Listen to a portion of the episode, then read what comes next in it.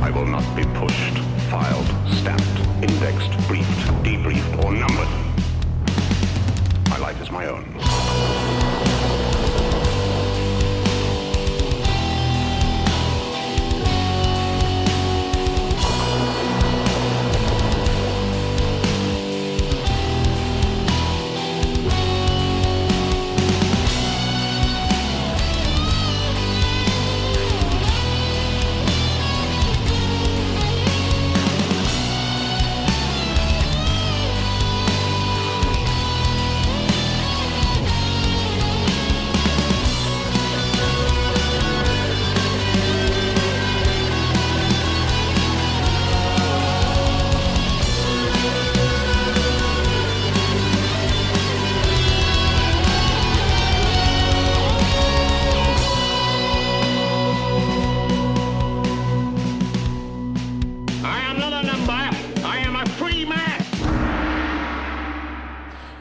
Salut tout le monde, on se retrouve pour un petit podcast. Je vais monter le son de mes écouteurs parce que je m'entendais pas parler.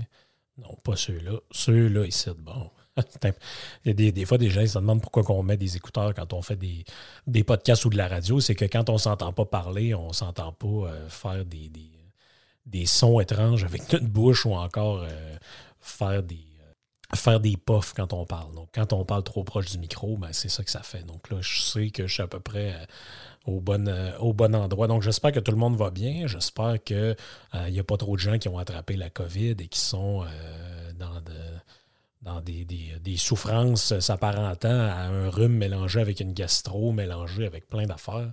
En tout cas, ça a été euh, mon cas dans les derniers jours, mais euh, ça va bien. euh, soyez, euh, soyez-en euh, rassurés. Donc, c'est juste pour ça. Si jamais ma voix, il y a un petit quelque chose, là, c'est, euh, pour ça. là. J'ai eu, la, j'ai eu finalement, après deux ans, il fallait bien que ça m'arrive à un moment donné, j'ai eu la COVID. Donc, euh, ben, je l'ai encore. Ça fait qu'on est sur la fin. donc, ça va. Je, je je devrais m'en sortir. Je devrais m'en sortir. Euh, les mêmes plugs qu'à d'habitude, hein, mon livre qui est encore disponible, frankphilosophe.com. Euh, ceux qui sont sur Patreon, il y a un code promo pour, euh, pour avoir un- une réduction déjà qui est, j'ai baissé le prix, est en réduction depuis quand même assez longtemps. Donc ceux qui en veulent un deuxième exemplaire pour un cadeau, pour le donner aux autres sur... des fois, ça peut ouvrir certaines perspectives. Donc, euh, c'était finalement, ça fait longtemps que j'en ai pas parlé. Donc, ceux qui sont nouveaux dans le podcast, c'est tout un livre sur le mouvement de la décroissance où j'explique qu'est-ce qu'il y en est euh, là-dedans. Pour ce qui est du, euh, podcast comme tel, prochain épisode, on va avoir un invité.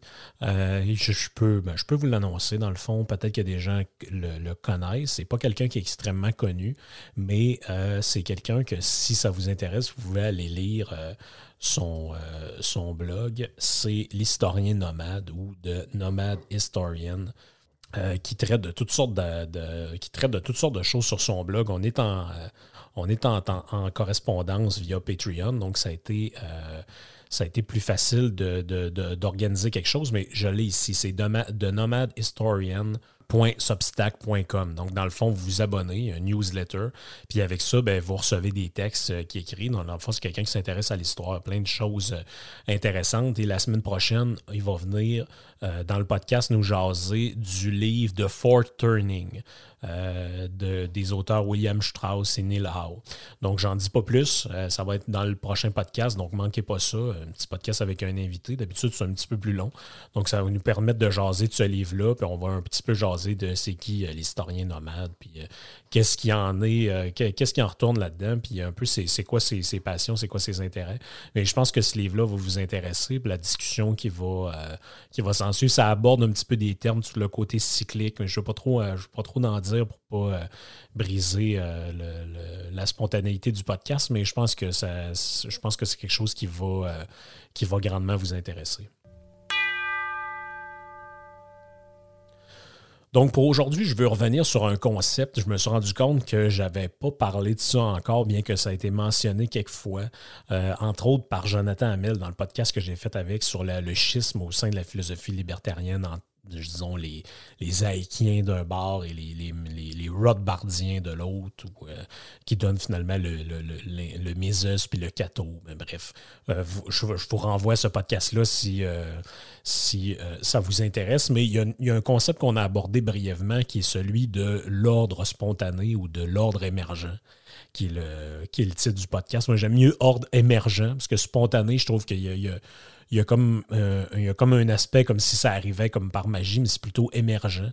Puis ça, ça revient un peu dans le discours, euh, je dirais, à tendance libérale classique ou libertarienne, vous allez entendre ça, que ah, il, y a, euh, a émergé à un moment donné, telle fois, c'est un mot qui est utilisé souvent, mais je vais essayer d'en expliquer la signification.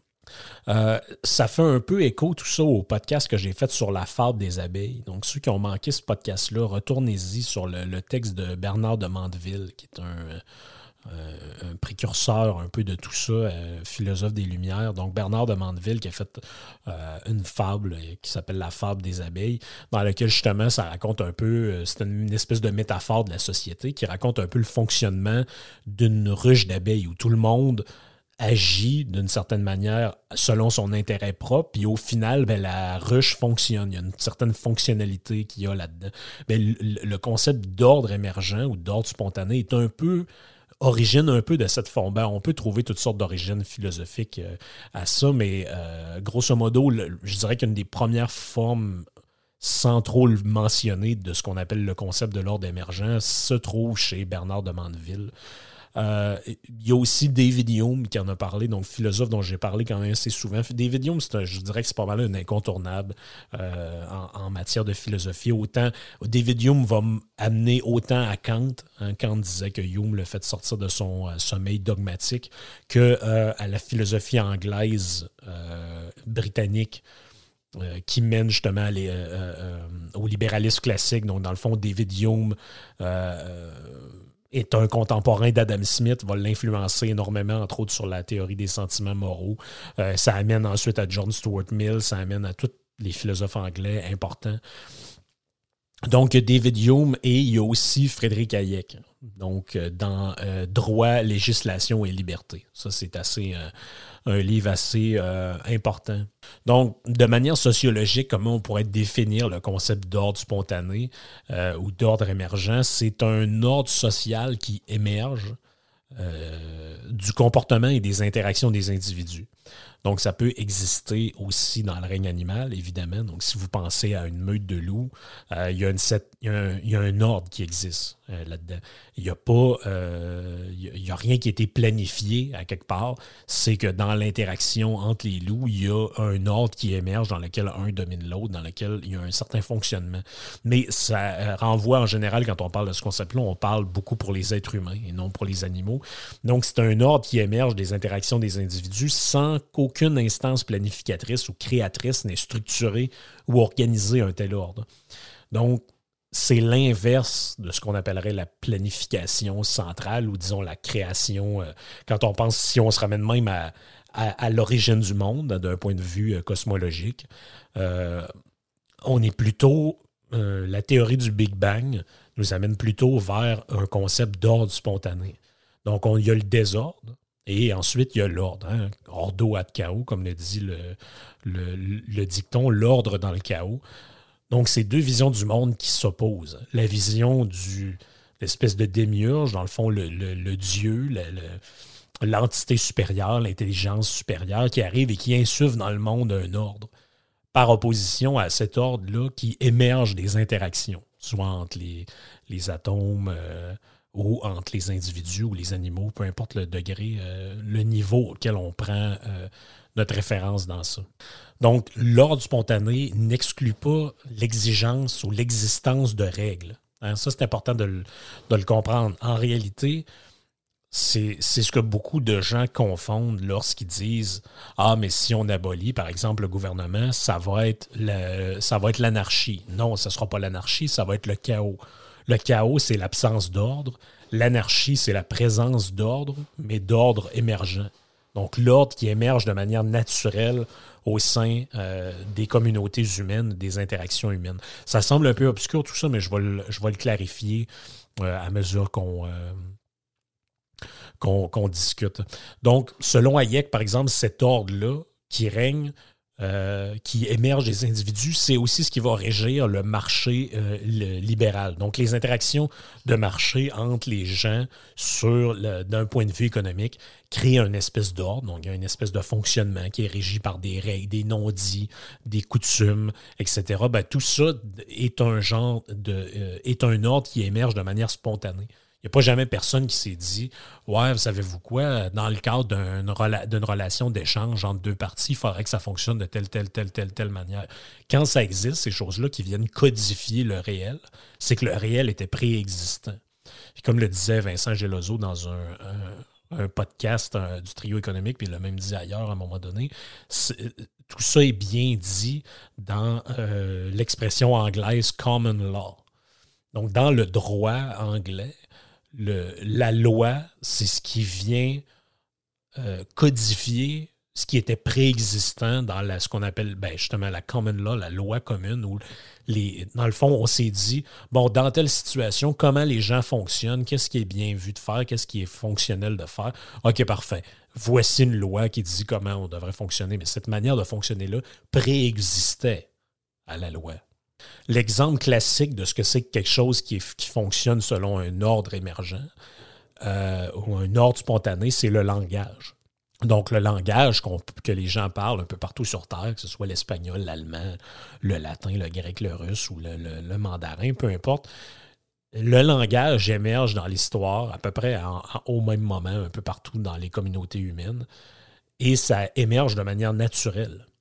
Il n'y a pas quelqu'un en haut qui s'est dit bon, là, c'est compliqué que fonctionner en faisant juste des sons, puis en donnant deux coups de bâton par terre pour dire oui, trois coups pour dire non, ou peu importe le type de langage primitif que vous pouvez vous imaginer qui préexistait au langage.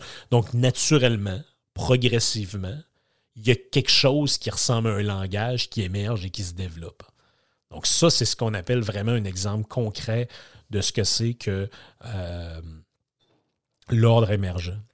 Donc, Proudhon, un philosophe euh, anarchiste de gauche, euh, assez connu des milieux euh, socialistes ou communistes, disait ceci à propos de l'anarchie. La notion d'anarchie en politique est tout aussi rationnelle et positive qu'aucune autre. Cela signifie que quand les fonctions industrielles priment sur les fonctions politiques, les transactions d'affaires seules produisent l'ordre social. Proudhon pensait donc, là, fermez la citation, mais c'est dans, le, dans, le, commentaire de, celui qui traduit euh, son œuvre, dit Proudhon pensait que la liberté était un prérequis sine qua non permettant à l'ordre spontané de se mettre en place, plutôt que le résultat d'un ordre spontané qui la précéderait. D'où sa formule selon laquelle la liberté n'est pas la fille, mais la mère de l'ordre. Donc, hein, Proudhon, philosophe de gauche, on n'aurait pas tendance à penser ça de lui, mais Proudhon, en tant que bon anarchiste, présupposait que l'être humain est libre donc, quand il n'y a pas de, contraintes qui sont exercées sur l'humain, dans ses relations, dans ses interactions avec les autres humains, libres aussi, c'est là qu'il va émerger l'ordre de ces interactions-là, et non le contraire.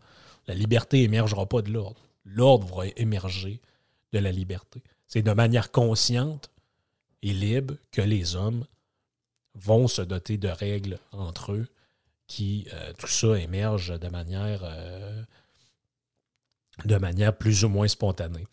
Euh, c'est un concept qui va être important pour ce qu'on appelle l'école autrichienne d'économie, donc Karl Menger, Ludwig von Mises, Frédéric Hayek, évidemment, qui ont repris ce concept-là d'ordre spontané pour l'utiliser comme un peu une espèce de pivot des thèses sociales et économiques qui vont être formulées par l'école autrichienne.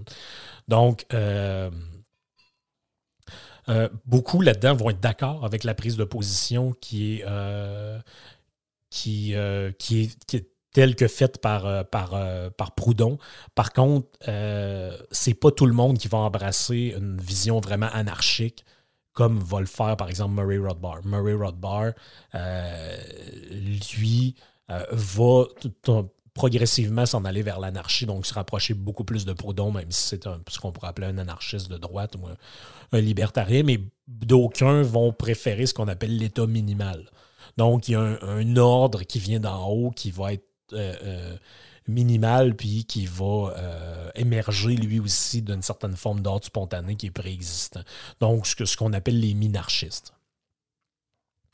Euh, les anarchistes, eux, critiquent l'État comme étant la création artificielle d'une élite dominante.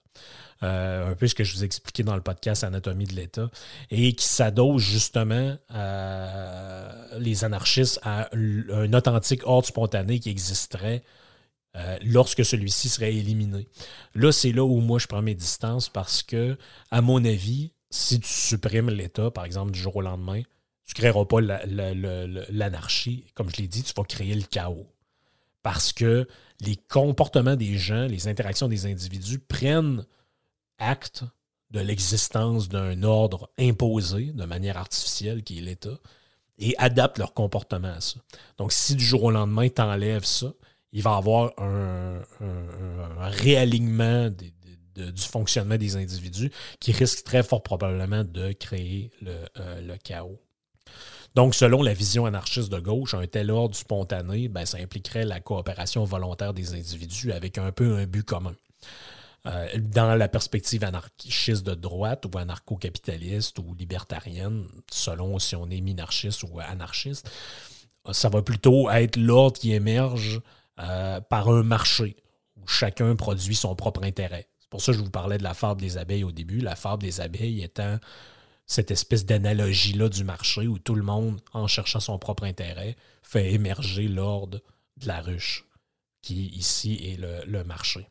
Euh, selon le dictionnaire, le Oxford Dictionary of Sociology, le travail de plusieurs interactionnistes symboliques est largement compatible avec la vision anarchiste, dans la mesure où il suppose une vision de la société comme ordre spontané.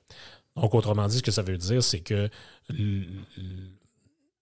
le concept d'anarchie comme tel n'est pas synonyme de désordre, mais synonyme d'ordre spontané. C'est ça qui est important, je pense, de, comprendre euh, là-dedans.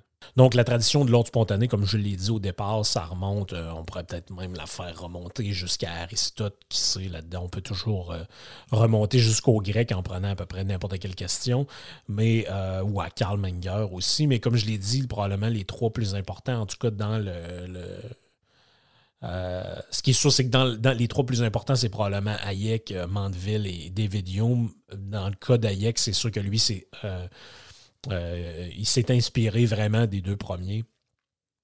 Donc, pour Hayek, hein, si on prend la définition qui donne euh, dans droit, législation et liberté, Hayek, qu'est-ce qu'il dit? C'est, bon, l'ordre spontané se définit comme suit. C'est un paradigme euh, qui permet d'une part de comprendre la logique évolutionnaire de la sélection culturelle des règles de conduite comment le comportement local des individus, conformément à certaines règles, permettent l'émergence d'un ordre social global et comment, en retour, en fonction de la performance du groupe dans son environnement physique ou social, ces règles sont ou non imitées par les individus d'autres groupes ou par les nouvelles générations et deviennent des valeurs ou des normes selon une causalité circulaire caractéristique des systèmes auto-organisés. Donc, c'est une définition quand même un peu longue, mais globalement, ça résume un peu tout ce que je vous ai dit précédemment.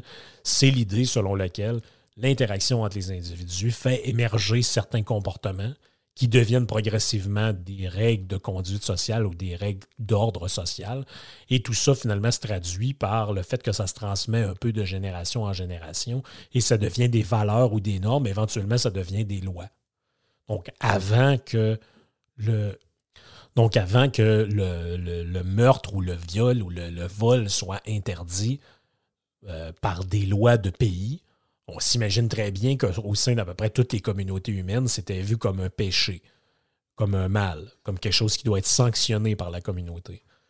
Donc, les gens n'ont pas attendu qu'un jour un gouvernement fasse une loi et disent, vous savez quoi, euh, je pense que les, euh, je pense qu'on devrait interdire le vol. Ah, bon, je vais m'arrêter de voler. Non, c'est pas de même que ça s'est passé. Il y a eu interdit. Le vol était déjà prohibé par la communauté. Un peu un exemple de ça que je trouve euh, parlant, c'est l'autre fois, j'écoutais une entrevue donnée dans un média par un espèce de responsable des vétérinaires du Québec qui demandait au gouvernement du Québec de faire interdire la pratique de dégriffage euh, des chats.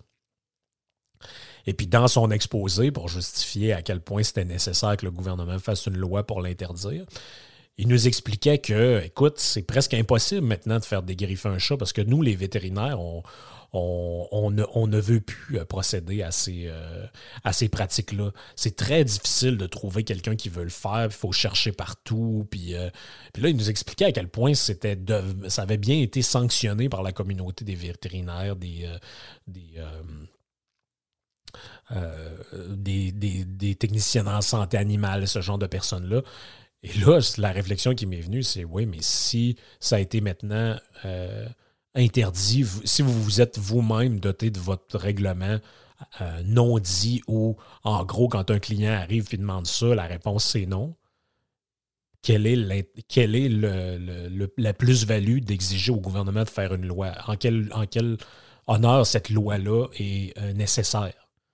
Ben, elle n'est pas nécessaire. Puis en tout cas, si elle vient, ben, elle confirme un peu ce, ce qu'on raconte avant. C'est qu'en général, les lois arrivent pour régulariser ou pour cristalliser quelque chose qui était préexistant. C'est bien important aussi de comprendre la différence entre ce qu'on appelle le dessin intelligent et l'ordre spontané. Donc, la, théorie du dessin intelligent, c'est un peu l'idée que, oui, mais regardez, dans toutes les choses, euh, il y a un ordre dans la nature. Dans la nature, les choses sont belles, elles sont ordonnées. C'est sûr que ça n'a pas pu arriver par hasard, donc il y a forcément une intelligence supérieure qui a dessiné tout ça. Et puis là, ça donne à toutes sortes de philosophies de l'histoire, euh, comme Kant ou Hegel. Euh, ça donne toutes sortes d'interprétations de l'histoire. Mais Hayek va dire non, il y, a, une différence fondamentale entre les deux, c'est que l'ordre social spontané, c'est le résultat de l'action humaine ou de l'action des choses et non d'un dessin d'une intelligence supérieure. Donc, il n'y a pas de Dieu qui a créé cet ordre-là. C'est pas comme ça que c'est arrivé. Ça l'a émergé naturellement. Il dit en fait, c'est un peu, euh, puis je pense que les gens qui commentent à Hayek ont raison, c'est un peu une importation en fait philosophique de, la théorie darwinienne de l'évolution qui montre comment euh, on n'a pas besoin de finalité. Parce que c'est ça un peu à hein, l'idée de, de, de, ce qu'on appelle la théodicée ou la providence ou le dessin intelligent, c'est l'idée qu'il y a comme un but dans tout ça. Bon, mais dans la religion chrétienne, le but, c'est, c'est, la, la, revenue du Christ sur terre, l'Apocalypse, etc. Mais dans, euh, dans d'autres versions, par exemple, comme dans le marxisme, il y a l'idée que le but de tout ce qui arrive, de l'ordre qui, qui, qui, est autour de nous, c'est d'arriver à la société sans classe. Ou encore d'arriver à la société de, le quatrième Reich, chez, euh, chez, les nazis, le, Troisième Reich éternel. Bon, ben ça, c'est euh, une espèce de version un peu délirante de cette euh, conception-là du dessin intelligent. Mais euh, l'ordre spontané, lui, il résulte de l'action humaine sans pour autant avoir été voulu. Donc ça, c'est ça qui est fondamental là-dedans. c'est ça qui marque aussi justement le, fondement de cette science sociale-là basée sur euh, le concept d'ordre émergent, mais aussi c'est la naissance de ce qu'on appelle le libéralisme économique. L'idée que l'ordre qui est là, en fait, est perturbé par les agents extérieurs que sont l'État, les lobbies, etc. Et s'il arrête de le perturber, ben, cet ordre-là peut fonctionner. Ça a été beaucoup ridiculisé, ça, quand les gens disaient ouais, la main invisible d'Adam Smith, qu'est-ce qu'il raconte là? Lui, euh, il n'y a pas d'ordre naturel dans le marché. Il faut que l'État vienne là-dedans pour régulariser. Ah, non, c'est pas comme ça que ça fonctionne. Euh, comme je l'ai dit, si on prend quelques exemples, dans les phénomènes sociaux, le plus clair, c'est sûr que c'est le langage. Donc, dans le langage, la grammaire, vous doutez bien que ça a été inventé après la langue. Il n'y a pas quelqu'un un jour qui a dit, bon, bon, il y a, J.R. Tolkien qui a fait ça, le créateur du Seigneur des Anneaux, qui inventait des langues que personne n'a jamais parlé. Mais euh, en général, les grammaires ont été écrits après l'existence de la langue. Donc, les gens parlent une langue et un jour, des gens viennent codifier cette langue-là qui existe déjà. Il n'y a pas personne qui s'est dit, bon, voici le français. Bon, je, tu, il, nous, vous, il, et ça va fonctionner comme ça, puis là, on va apprendre aux gens à le parler. Mais non, c'est arrivé après. Donc, la grammaire, qu'est-ce qu'elle fait? Elle vise à dégager des régularités qui sont observées dans le langage des gens. Donc, les structures qu'elle décrit, qui sont complexes, qui sont abstraites, euh, il, échappe d'une certaine manière aux personnes qui y parlent. Donc, vous, quand vous parlez, vous ne vous dites pas Ouais, là, je, je pense que je vais employer un complément d'objet direct. Puis après ça, mon prédicat et euh, mon participant. Non, vous, vous parlez, point, point barre. C'est la grammaire qui a amené cette complexité-là euh, là-dedans. Donc, comme je l'ai dit, un autre exemple d'ordre spontané, le marché.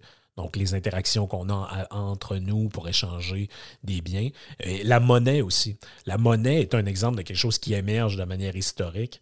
Il n'y a pas personne à un moment donné, il n'y a pas une autorité supérieure qui dit là, là, vos cristis de peau de mouton que vous vous échangez en échange de des miroirs puis euh, des, bifaces, là, ça, c'est pas très efficace. Voici des pièces d'or. Et on, non, ça l'a émergé comme ça de manière, euh, de, manière graduelle et de manière, je dirais, à un moment donné, spontanée. D'où l'idée du concept le concept d'ordre est un peu. Euh, c'est ça qui amène beaucoup de confusion là-dedans. C'est que, euh, pour reprendre le, phrasé de Dayek, l'ordre, il peut. Euh, quand on utilise le mot ordre, c'est utilisé souvent de, deux manières différentes qui sont incluses dans le même mot. Donc, une manière endogène et exogène, pour reprendre ces termes. Mais en fait, l'ordre dans lequel se déroulent les opérations d'une machine, par exemple, n'a pas son principe en elle mais dans l'esprit de celui qui l'a conçu. Donc, euh, vous, vous avez créé, je ne sais pas moi, un ordinateur ou une console euh, pour faire des podcasts, comme celle qui est en avant de moi présentement. Donc, la machine, elle est là. Il y a un ordre dans la machine. Il y a un fonctionnement. Mais ça, ça a été pensé par qui? Par vous qui avez créé la machine. Donc, ça, c'est une forme d'ordre. Par contre, l'ordre dans lequel se déroulent les opérations d'un organisme, a son principe dans lui et non à l'extérieur. Donc, quand moi je fonctionne tous les jours, puis je fais mes affaires, il y a un certain ordre à l'intérieur de moi ou dans une communication que j'ai avec quelqu'un. Donc cet ordre-là, il n'a pas été créé par personne. Si vous croyez en Dieu, oui, mais si vous êtes plutôt de la même approche que ce que je raconte depuis le début, euh, l'ordre est à l'intérieur des choses. Donc c'est la différence entre ces deux concepts-là. Dans un cas, l'ordre est un arrangement, donc chaque chose est à sa place, c'est-à-dire que l'ordonnateur, la personne qui a arrangé les choses, a créé l'ordre. Dans l'autre cas, euh, c'est les forces ordonnatrices qui sont auto-générées.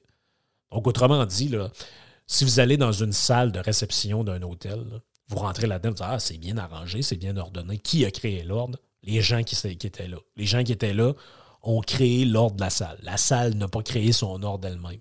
Si vous allez dans une ruche d'abeilles, la ruche elle-même est le résultat de l'interaction de toutes les abeilles qui étaient à l'intérieur.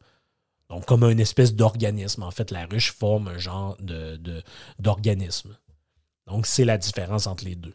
Euh, Hayek va, va, différencier ces deux concepts-là et va les appeler la taxis et la cosmos. Donc, taxis, ça veut dire quoi? Ça veut dire l'ordre arrangé. Euh, Hayek va parler aussi de l'organisation. Donc, l'ordre arrangé, il est comment? Il est concret, il est immédiatement perceptible. Euh, il résulte d'une intention délibérée. Donc, ça veut dire que quelqu'un y a pensé ou quelque chose y a pensé.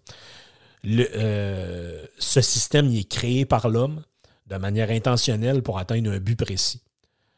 Donc, il y a une espèce d'autorité centrale qui est reliée à ça. L'exemple classique, ce serait l'État-providence le gouvernement. Le gouvernement, lui, il est ordonné d'une certaine manière. On peut le voir, on peut l'observer. C'est intentionnel. il y a des gens qui sont aux commandes de ça. L'ordre spontané, lui, le cosmos, est complexe. Il est souvent abstrait. Il est souvent difficile à voir.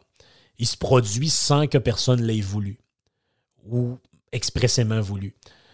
Euh, il est créé de manière simultanée et auto-organisé. Une ruche d'abeilles, par exemple, une fourmilière.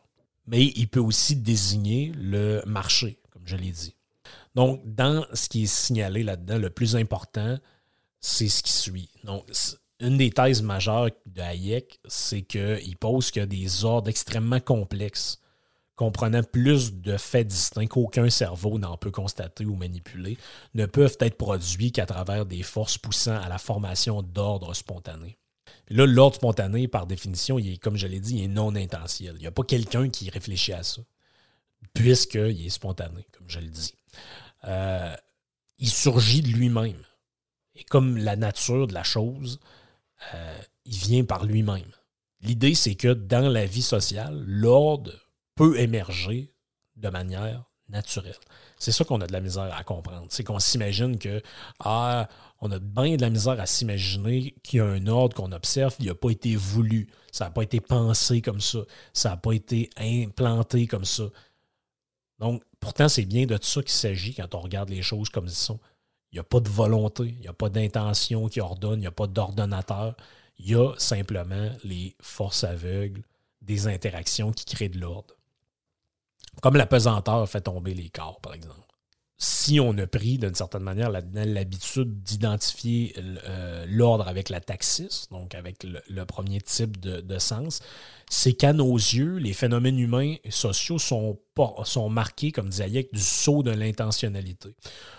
Au point, dit-il, que nous avons la plus grande peine à reconnaître un ordre qui ne résulte d'aucun dessein, comme le prouvent les résistances rencontrées par Adam Smith quand il a proposé d'attribuer à l'action d'une main invisible la façon dont l'homme est conduit à promouvoir un résultat qui ne faisait nullement partie de ses intentions.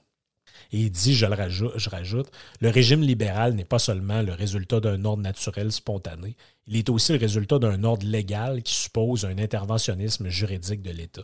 Donc, ça raconte un peu ce que je vous disais au début. Oui, il y a un ordre qui émerge comme ça, mais il y a aussi après ce qui vient être ajouté, c'est euh, le fait que la vie économique ben, se déroule dans un cadre juridique. Parce qu'il y a quand même, il y a, quand même pas rien. L'ordre émerge comme ça de manière naturelle, mais après, la société arrive et c'est là que, bon, on définit c'est quoi une propriété, un contrat, un brevet, une faillite, euh, des associations, la, valeur d'une monnaie, les banques, euh, les actes notariés, etc., etc. La distinction entre les deux ordres ne signifie pas qu'ils sont exclusifs l'un à l'autre. Autrement dit, dans une société, il y a quelque chose qui est de l'ordre de, ben, l'ordre de l'ordre spontané, de l'ordre euh, émergent, mais il y a aussi beaucoup de choses qui existent qui s'empilent une par-dessus les autres et qui sont euh, de l'ordre de, ce qui est planifié. Bon, ben, l'armée, la famille, euh, euh, l'entreprise privée, l'administration, les procédures, les protocoles, etc. Donc tout ça, évidemment, existe, pas de question de le nier. Mais c'est question de voir que les, deux existent ensemble. Donc, c'est, on, vit en même temps dans une société qui est basée en partie sur des choses qui ont émergé de manière naturelle, mais qui aussi a une couche d'artificiel par-dessus. Euh, pourquoi c'est important, la notion d'ordre spontané? Parce qu'on dirait, là, on est vraiment dans une notion philosophique plus abstraite. C'est parce que c'est avec ça que Hayek a complètement déboîté la planification socialiste. Donc, pour Hayek, la structure de la société moderne ne dépend pas d'une organisation qui serait l'État planificateur, qui serait voué à l'accomplissement d'un but délibéré, déterminé, mais en grande partie à ce qui émerge de manière spontanée, qui est composé de règles qui ne visent pas des fins spécifiques et qui est énormément complexe.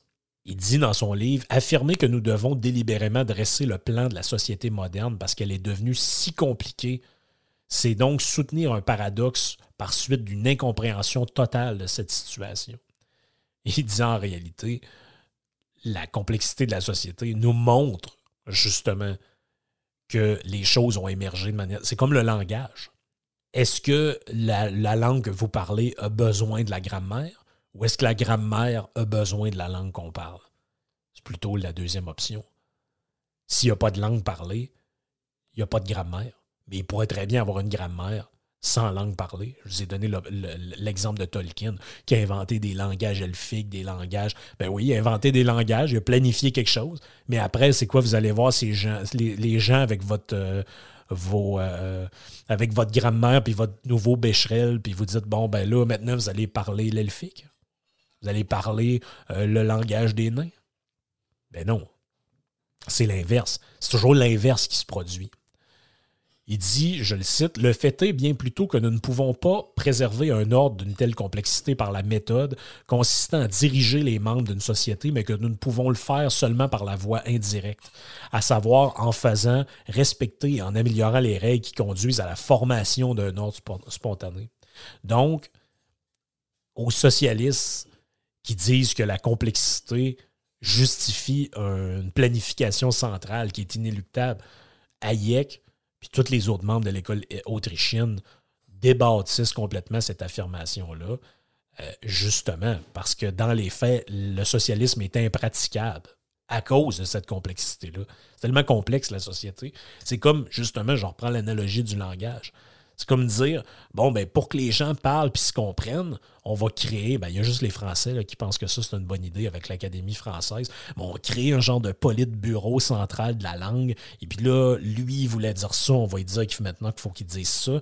Oui, mais le langage est quelque chose d'extrêmement complexe, d'extrêmement organique, qui a émergé dans les sociétés. Et puis de vouloir le contrôler avec quelque chose de, de, supra. Euh, individuel, avec une autorité par en haut qui va dire aux gens, ben non, mais ça, tu vas dire ça, ça, tu ne diras pas ça.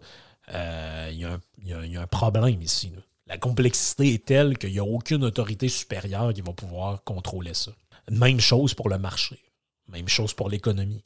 Imaginez la complexité d'un système économique les milliards, les millions d'interactions qu'il y a entre les individus.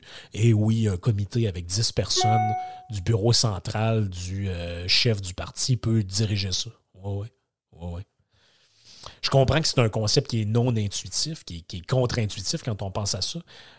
C'est vraiment difficile de le comprendre d'un point de vue étatiste. Donc, quand on est un étatiste qui pense que le gouvernement propose des choses, c'est pour notre bien, puis euh, voici comment on dirige, euh, etc., euh, c'est difficile à comprendre. On ne peut pas concevoir une société qui est organisée sans être imposée d'en haut.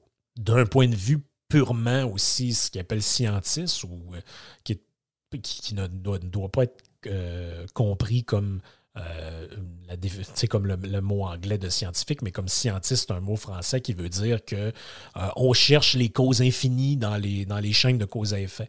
Ah, on remonte, on remonte les causes. C'est ce qui amène, à un moment donné, des penseurs comme Aristote à dire ben là, un moment au bout de la chaîne, il faut qu'il y ait une intelligence première qui crée euh, le réel. Donc, c'est pour ça que Dieu existe. Il ne l'appelle pas Dieu, il l'appelle le premier moteur dans la, philosophie aristotélicienne. Mais c'est pour ça que Dieu existe, parce que, ben là, les causes à effet, ça, ça engendrait ça, ça, ça engendrait ça. Puis si je remonte toutes les lignes de cause à effet jusqu'au début du monde, ben là, il faut qu'il y ait quelque chose qui n'a pas été lui-même créé, sinon ça ne fonctionne pas. Mais il dit ça, cette mentalité-là vous empêche de comprendre le concept de l'ordre spontané. Cette vue de l'esprit-là, associée avec l'étatisme, vous empêche de le voir. Mais Hayek le dit, pourtant, on le voit à l'œuvre tous les jours, le concept d'ordre spontané. Il n'y a pas d'organisation centrale de l'alimentation. Il n'y a pas d'organisation centrale de l'habillement. Pourtant, il n'y a pas de pénurie euh, de ce côté-là. Les gens ont du linge sur le dos, puis s'habillent, puis suivent des modes qui sont plus ou moins organiques, qui arrivent comme ça. Il n'y a pas personne en haut qui dit, bon, voici cette année, les gens vont porter telle affaire, telle affaire. Mais non, ça émerge par mimétisme, on imite les autres, c'est comme ça que ça fonctionne. Les codes de conduite aussi sont comme ça. Au contraire, c'est la planification politique qui engendre la pénurie. Ça, on le voit, je pense, à tous les, les jours. Donc, Hayek, ce qu'il fait dans tout ça, puis même les gens, les autres penseurs de l'ordre spontané, c'est qu'il s'oppose à une conception rationaliste, si on peut dire, de la société, ou étatiste de la société, qui, euh, finalement, eux, ce qu'ils voient, c'est que tant qu'il n'y a pas l'espèce d'ingénieur roi ou le planificateur omniscient ou le, partisan de l'étatisme, lui qui arrive, qui dit Bon, ben, je vais vous planifier ça, moi, la vie en société, je vais vous arranger ça. On est incapable de voir les choses qui émergent de manière naturelle, comme je l'ai dit, le langage, les modes, euh, les codes de conduite, la politesse, l'étiquette à table, ce genre de trucs-là. C'est toutes des choses qui, quelque part, un moment donné, la monnaie, on sont arrivés dans la vie des humains par le, euh, par le jeu des interactions. Donc, au final, qu'est-ce que je voulais vous dire avec ça? C'est que le concept d'ordre émergent est quelque chose d'extrêmement important. C'est important de comprendre qu'est-ce que ça veut dire. Puis là, je voulais justement faire un podcast pas trop long pour l'expliquer parce que je, m'étais rendu compte que je l'avais abordé quelques fois, mais je l'avais jamais défini de manière euh, très claire. J'espère que c'est clair, j'espère que vous l'avez compris. Je comprends que c'était peut-être plus obscur que d'habitude, mais je pense que c'était euh, nécessaire de le faire. Donc, des bonnes lectures pour ça, des vidéos traiter de la nature humaine, La fable des abeilles, très court, très facile à comprendre, de Mandeville, et Frédéric Hayek, Droit, législation et liberté. Nous autres, on se reparle la semaine prochaine avec notre invité, un historien nomade dans The Ford Turning. Ciao.